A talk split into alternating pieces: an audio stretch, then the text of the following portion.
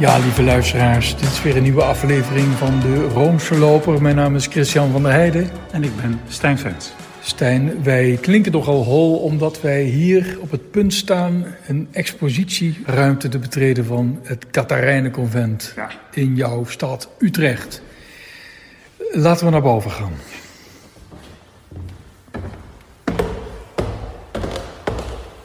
Want luisteraars, wij gaan iets heel bijzonders zien, namelijk een tentoonstelling over Maria Magdalena. Doe jij de deur even? Ja, En wij zijn hier praktisch alleen. De tentoonstelling opent op 25 juni en zal een half jaar open blijven. Stijn, wat zien we hier? Nou, we zien hier vooral Herman Pleij. En die heeft natuurlijk, wat zie ik daar over dat Maria Magdalena is getrouwd met Jezus. Daar gaan we weer. Hè? Ja, kijk, deze tentoonstelling gaat natuurlijk over een vrouw die altijd mysterieus wordt genoemd. Hè? Wie, is zij nou, wie is zij nou eigenlijk? Is zij nou een prostituee? Is ze Maria van Betanië? Is ze een spirituele vrouw? Of is ze zelfs de echtgenote van Jezus, zoals Dan Brown beweert in de Da Vinci Code? Nou, mijn hoop van deze tentoonstelling is dat er klaarheid wordt geschapen rond deze mysterieuze vrouw. Nou, ik kan je alvast zeggen dat dat niet gaat gebeuren. Dat is erg jammer. Want eh, zoveel weten we niet over haar. Hè? De feiten over haar leven zijn praktisch nihil. Nou ja, kijk, we zien natuurlijk meteen Yvonne Elliman heet zij geloof ik, hè? Ja, we zien hier eh, filmbeelden geprojecteerd op allemaal slierte doek. Ja. Dat vind ik wel mooi gedaan ja trouwens. een stuk uit eh, Jesus Christ Superstar, de speelfilm uit 1973. Heel beroemd natuurlijk. En met dat beroemde lied van Yvonne Elliman over... Je, ze zingt eigenlijk Jezus toe, hè? Dit is het nummer dat heel vaak wordt gespeeld of gedraaid tijdens huwelijken. En dan hoor je dan in de kerk hoor je de bruid zingen... I don't know how to love him and I had so many men before. Kijk, en dat is tegelijkertijd weer dat beeld van Maria Magdalena als prostituee. I've had so many men before. Ja, en Zit dat- er meteen in. En, en dat ze prostituee was is natuurlijk onzin, want dat staat helemaal nergens in de schrift. Zij wordt op een of andere manier geïdentificeerd met een boetvaardige vrouw. Eh, maar of dat dat Maria was, nou ten hoogste zou het Maria van Betanië kunnen zijn. Hè, de zus van Lazarus en Martha. En dat staat weer in Lucas, maar in Marcus en Matthäus wordt eh, de, de vrouw die inderdaad zijn hoofd zalft met nardesolie helemaal niet genoemd bij name. En diezelfde olie in Lucas gaat over de voeten van Jezus. En dan, eh, dan droogt ze met haar eigen haren de voeten droog. En daar zullen we daar ook een mooi voorbeeld van zien. Maar dat Maria Magdalena is, dat staat nergens. Maar zo is ze in de loop van de geschiedenis wel eh, gepresenteerd. Die, die vrouw is wel eh, geweld aangedaan in de geschiedenis. Kunnen we dat wel zeggen? Ja, en eigenlijk een beetje met de zegen van, eh, van, eh, van, van de paus, eh, paus Gregorius de Grote. Die zou eigenlijk zijn toestemming hebben gegeven om dit harmoniemodel in stand te houden. Ja, en dan op een gegeven moment dan, slaat de fantasie op hol. Komen er allerlei legendes, vooral de legenda Aurea, de gulden legende. En dan komt ze uiteindelijk terecht in Frankrijk.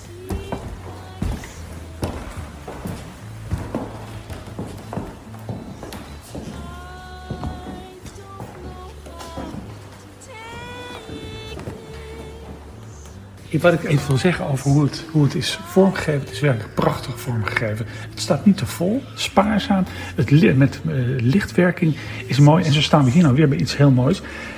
Maria Magdalena stond dus niet alleen bij het kruis, maar ze zag ook als eerste Jezus als verrezene. Dus die vrouw die was kroongetuige, kunnen we dat zo noemen? Er is heel veel te doen tegenwoordig over de kroongetuigen. Hè? Zij was een kroongetuige eigenlijk. Toch? A-charge of AD-charge? Dat laat ik aan de luisteraar. We zien hier een Russische icoon uit circa 1600. Nou, wat zien we? Een lege graf met alleen de windselen daar nog op. Een engel zit op de rand. Daar zijn de meerdraagsters, hè, zalfpot in de hand. Met vooraan Maria van Magdalena, Maria Magdalena. Die eigenlijk ja, daar weer wordt neergezet als kroongetuige van de verrijzenis. En met de zalfpot in de hand. Maar ze wordt echt uitgelicht en dat komt ook door haar rode mantel. Maar waarom is die mantel eigenlijk rood? Ja, ze, is, ze heeft in de Byzantijnse iconografie altijd een rood gewaad aan. En ze is rood gesluierd We gaan die vraag uh, zo meteen eens voorleggen aan uh, Lieke Winia. Dat is de conservator van deze geweldige tentoonstelling.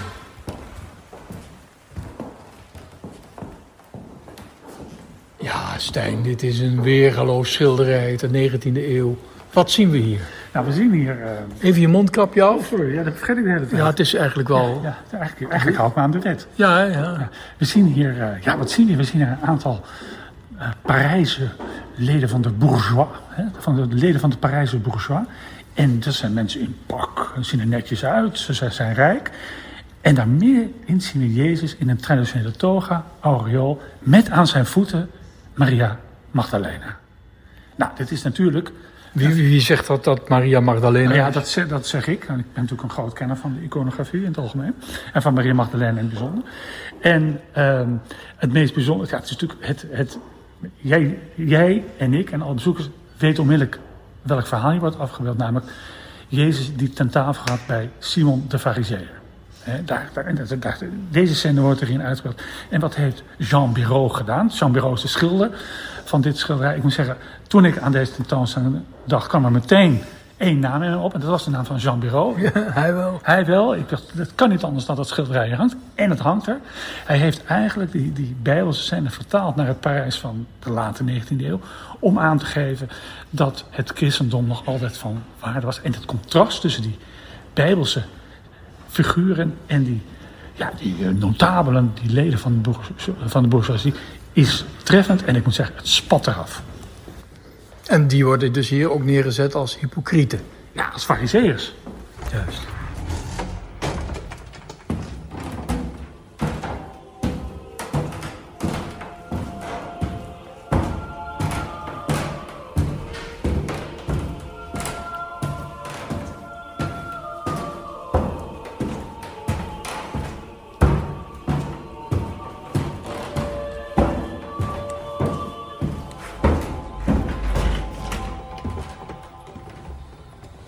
Dan kijken we nu naar een foto in plaats van een schilderij.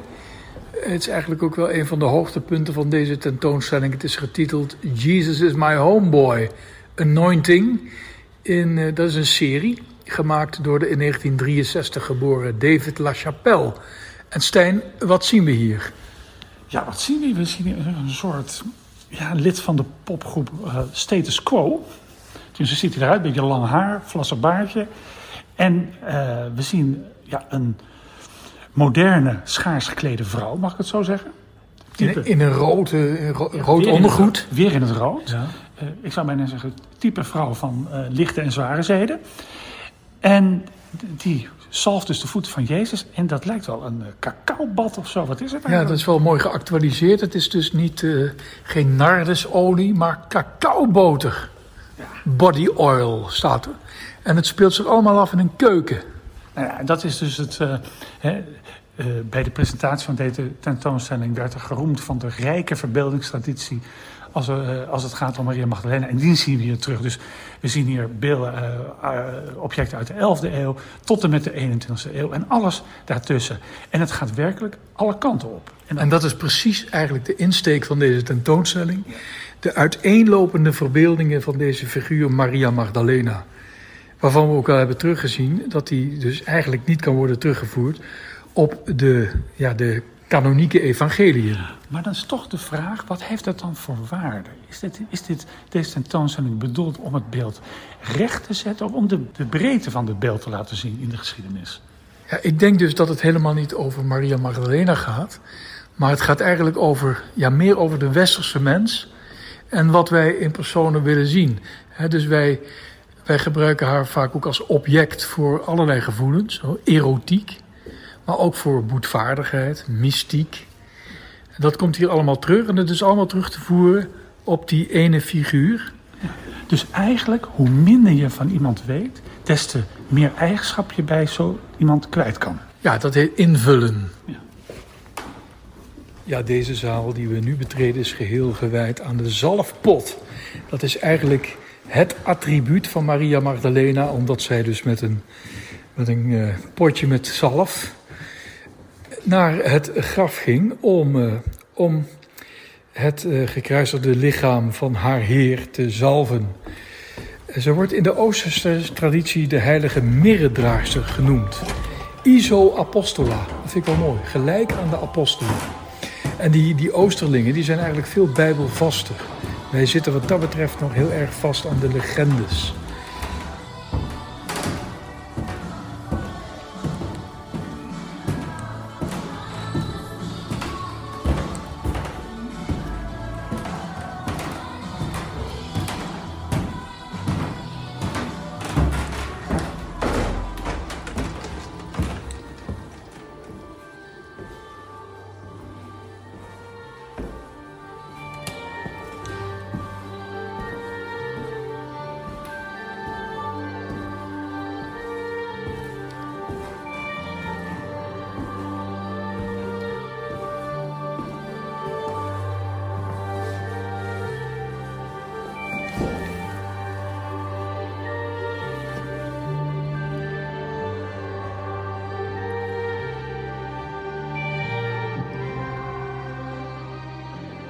Ja, wij staan hier eh, bij de conservator van deze tentoonstelling, Lieke Winia.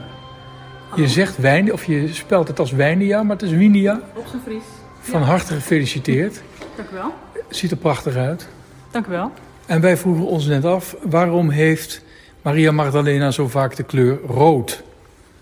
Ja, de kleur rood uh, als kleding uh, verwijst vaak naar uh, liefde. Zoals een hele devote volgeling van Jezus. En um, tegelijkertijd verwijst de kleur rood ook vaak naar het lijden. De passie van Christus. Dus, dus dat... de passie, het is een passiekleur. Precies, ja. En de passie gaat in de, deze zin ook eigenlijk nog beide kanten op. Dus van de liefde en het lijden. En hier staan we bij een, een is dit nou een Russische icoon? Klein icoontje ja, of wat is het? Klein icoontje inderdaad. Ja, heel en, uh, en, en, dan zie ik jou ook weer helemaal gehuld in, uh, in rood gewaad en met een rode sluier. En daaronder draagt ze ook groen. Ja. En waarom dat groen? Dat durf ik niet te zeggen. Dat uh, is, is, ja, nee, durf ik niet Eigenlijk een he- dat het een, gewoon een hele gewone vrouw was. maar iets aan moeten. je ziet haar uh, gebruikelijke attributen die ze in haar linkerhand draagt. de zalfpot. In de Byzantijnse traditie is zij de heilige mirredraagster. Maar in haar rechterhand, en dat zie ik niet zo vaak, een rood ei. En wat is het verhaal daarachter, Lieke?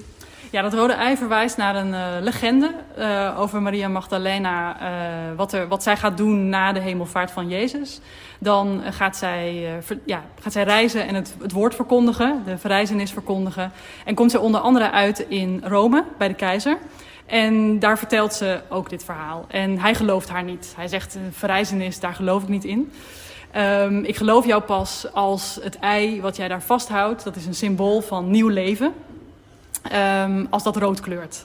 En weldra op dat moment kleurt het ei rood en roept Maria Magdalena uit.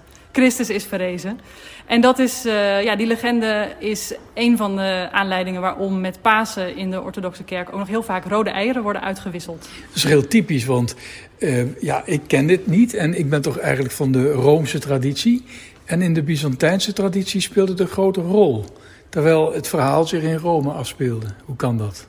Ja, klopt. Ja, het, het, uh, dat zul je meer zien op deze tentoonstelling. Dat bepaalde verhalen, bepaalde legenden uh, soms heel prominent aanwezig zijn. En andere verhalen die in dezelfde tijd zijn ontstaan... of soms zelfs onderdeel zijn van dezelfde levensbeschrijving... eigenlijk naar de achtergrond worden gedrukt. Dus ik durf niet zo te zeggen waarom jij het niet kent.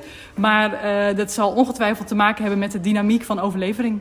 Juist, en dan staan we hier bij dit prachtige werkje, die icoon. En dan in één keer kijk ik dan uh, naar links en dan zie ik een videoclip van Lady Gaga. Wat is daar het verhaal achter? Ja, klopt. Dat is uh, een videoclip van het nummer Judas uh, uit 2011. En daarin bezingt Maria Magdalena dat ze twijfelt tussen haar liefde voor Jezus, met wie zij een relatie heeft, en Judas, die een veel spannender en eigenlijk een soort verboden verlangen typeert. En zij, zij zweeft daartussen, tussen het goede en het kwade. En in de videoclip is dat verbeeld als uh, uh, dat Jezus en zijn volgelingen een soort motorgang zijn. En uh, Maria Magdalena zit achter op de motor bij Jezus. Maar kijkt ondertussen lonkend naar Judas. Kijk, en dat zegt iets over de uiteenlopende stukken van deze tentoonstelling. ja, je bent er toch? Hoeveel mensen verwacht jij dat er naar deze tentoonstelling komen kijken. In een extreem lange periode overigens, een half jaar. Ja, klopt, een half jaar. Um, ja, dat hangt, uh, het is een beetje een saai antwoord, maar het hangt volledig af van de COVID-maatregelen. Maar binnen de maatregelen hopen we natuurlijk zoveel als mogelijk mensen te kunnen ver ja, maar wat is verwelkomen. Je, wat is je target? Ik durf het echt niet te zeggen. Nee, dat is eigenlijk ook wel heel Het goed. is eigenlijk een hele. Ja, het is een religieus museum, dames en heren. Het is geen bedrijfskunde. niet, hè? eh, We weten niet welke kant eh, de maatregelen opgaan. Ja. We, we hopen zoveel als mogelijk. Natuurlijk. Eh, Stijn, Ja, ma- mag ik nog iets vragen? Je even je mondkapje, want ik hoor niks. Eh, mag ik ook nog even vragen? Heb je, je hebt je heel lang bezig gehouden met Maria Magdalena.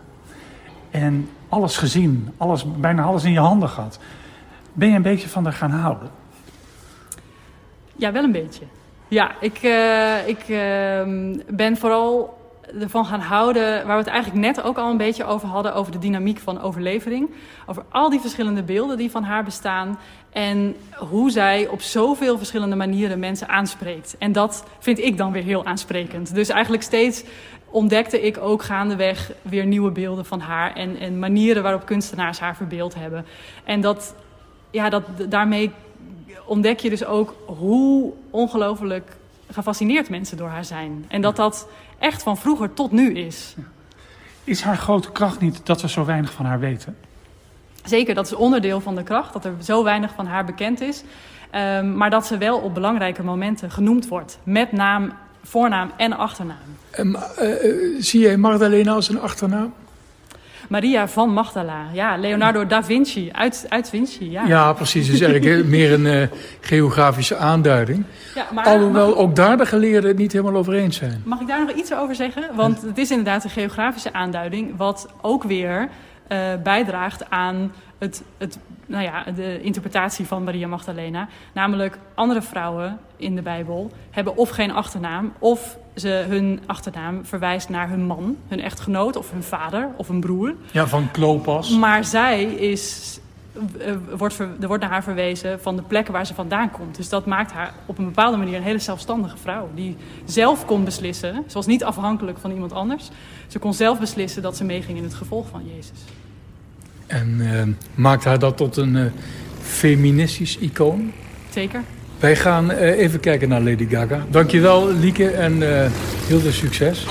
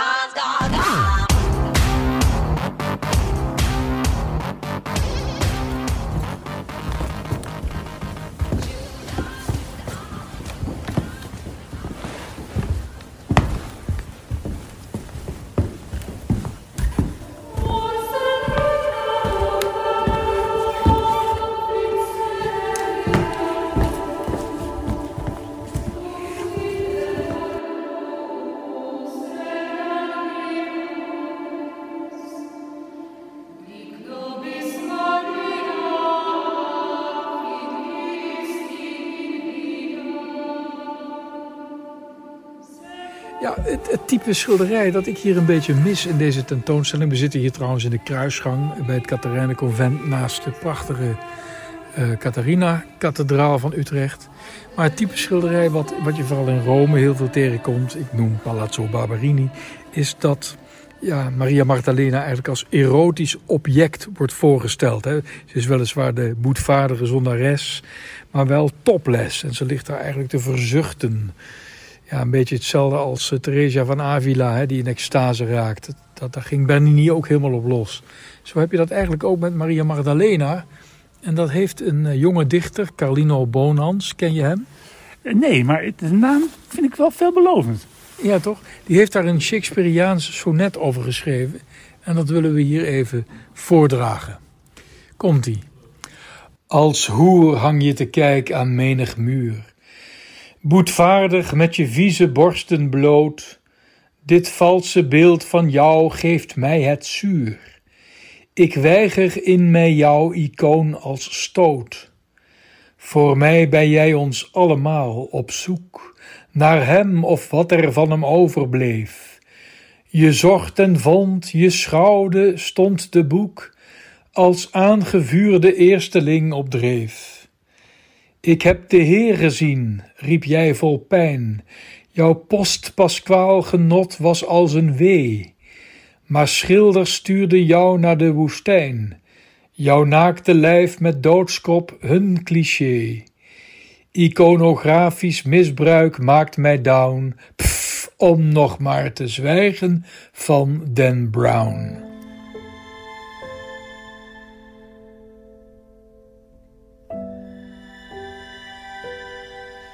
Stijn en ik, eh, wij zitten hier even uit te puffen van de tentoonstelling die het eigenlijk wel al onze energie heeft opgeslokt. En wie treffen wij hier aan bij de persvoorstelling?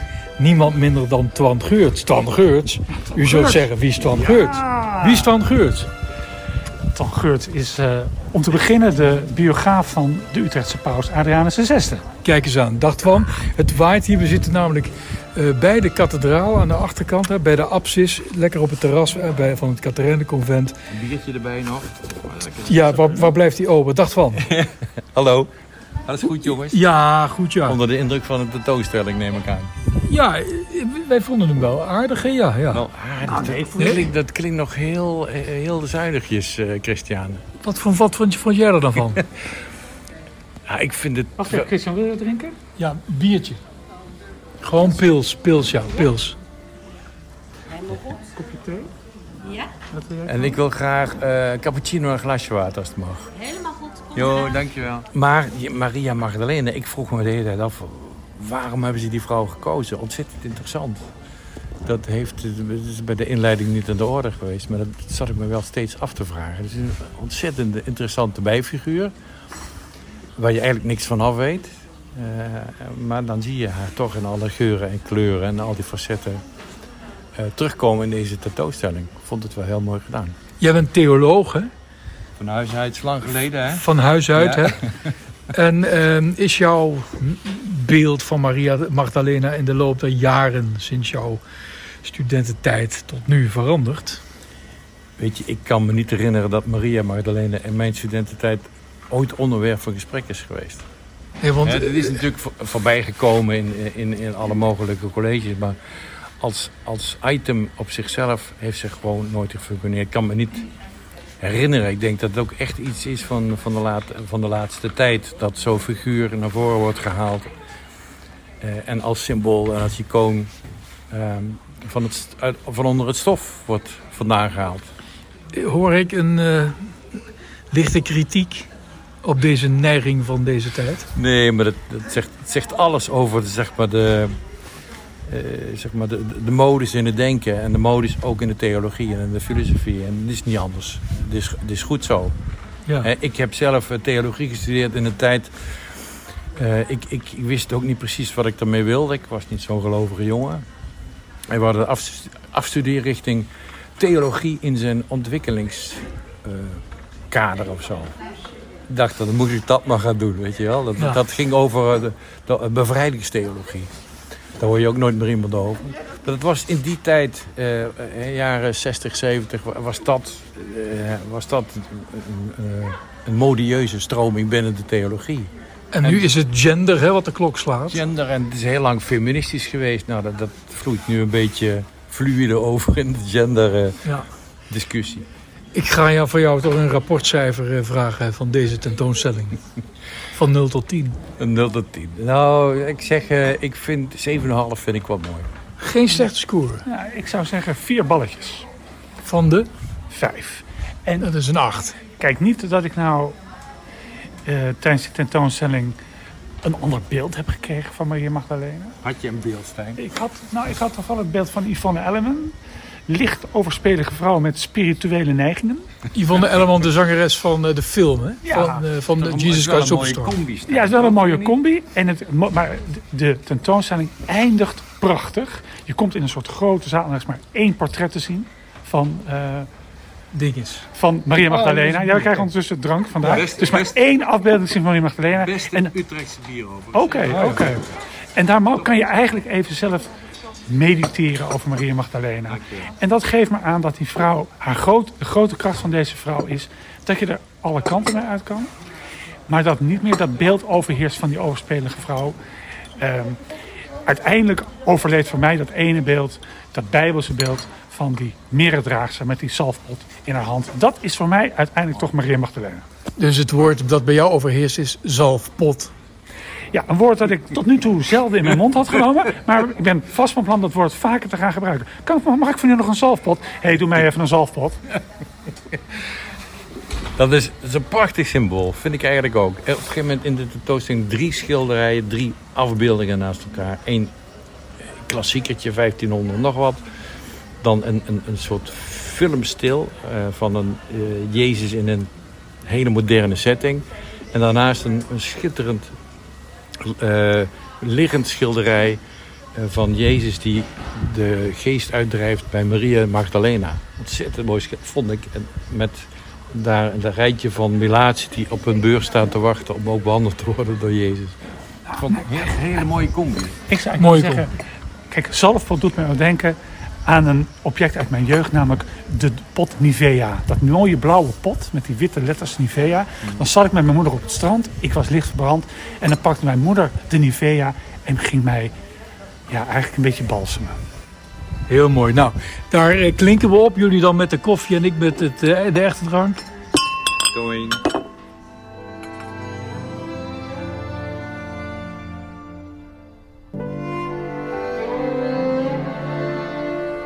Luisteraars, dit was het dan weer. We nemen afscheid vanuit de middeleeuwse tijd, de kruisgang en keren terug naar de moderne tijd. Met zijn beperkingen, maar wel indachtig, de rijke lessen van het verleden. Tot een volgende keer.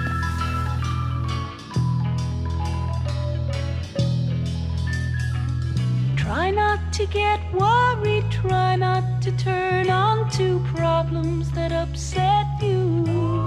Don't you know everything's alright? Yes, everything's fine. And we want you to sleep well tonight. Let the world turn without you tonight. If we try, we'll get by, so forget all about us tonight. And I shall soothe you, calm you, and anoint you for your hot forehead. Then you'll feel everything's alright, yes, everything's fine. And it's cool and the ointment sweet for the fire in your head and feet. Close your eyes, close your eyes, and relax, think of nothing tonight.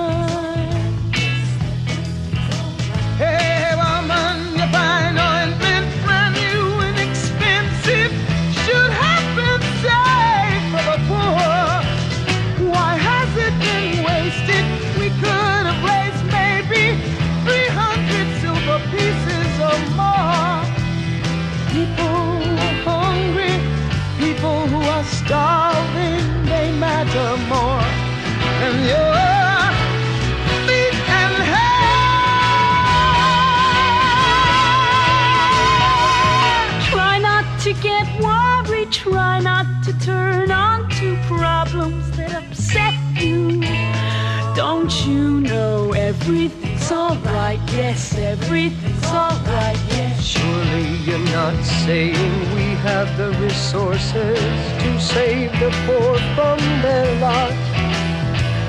There will be poor always, pathetically struggling. Look at the good things you've got. Think while you still have me, move while you still see me. You'll be lost and you'll be sorry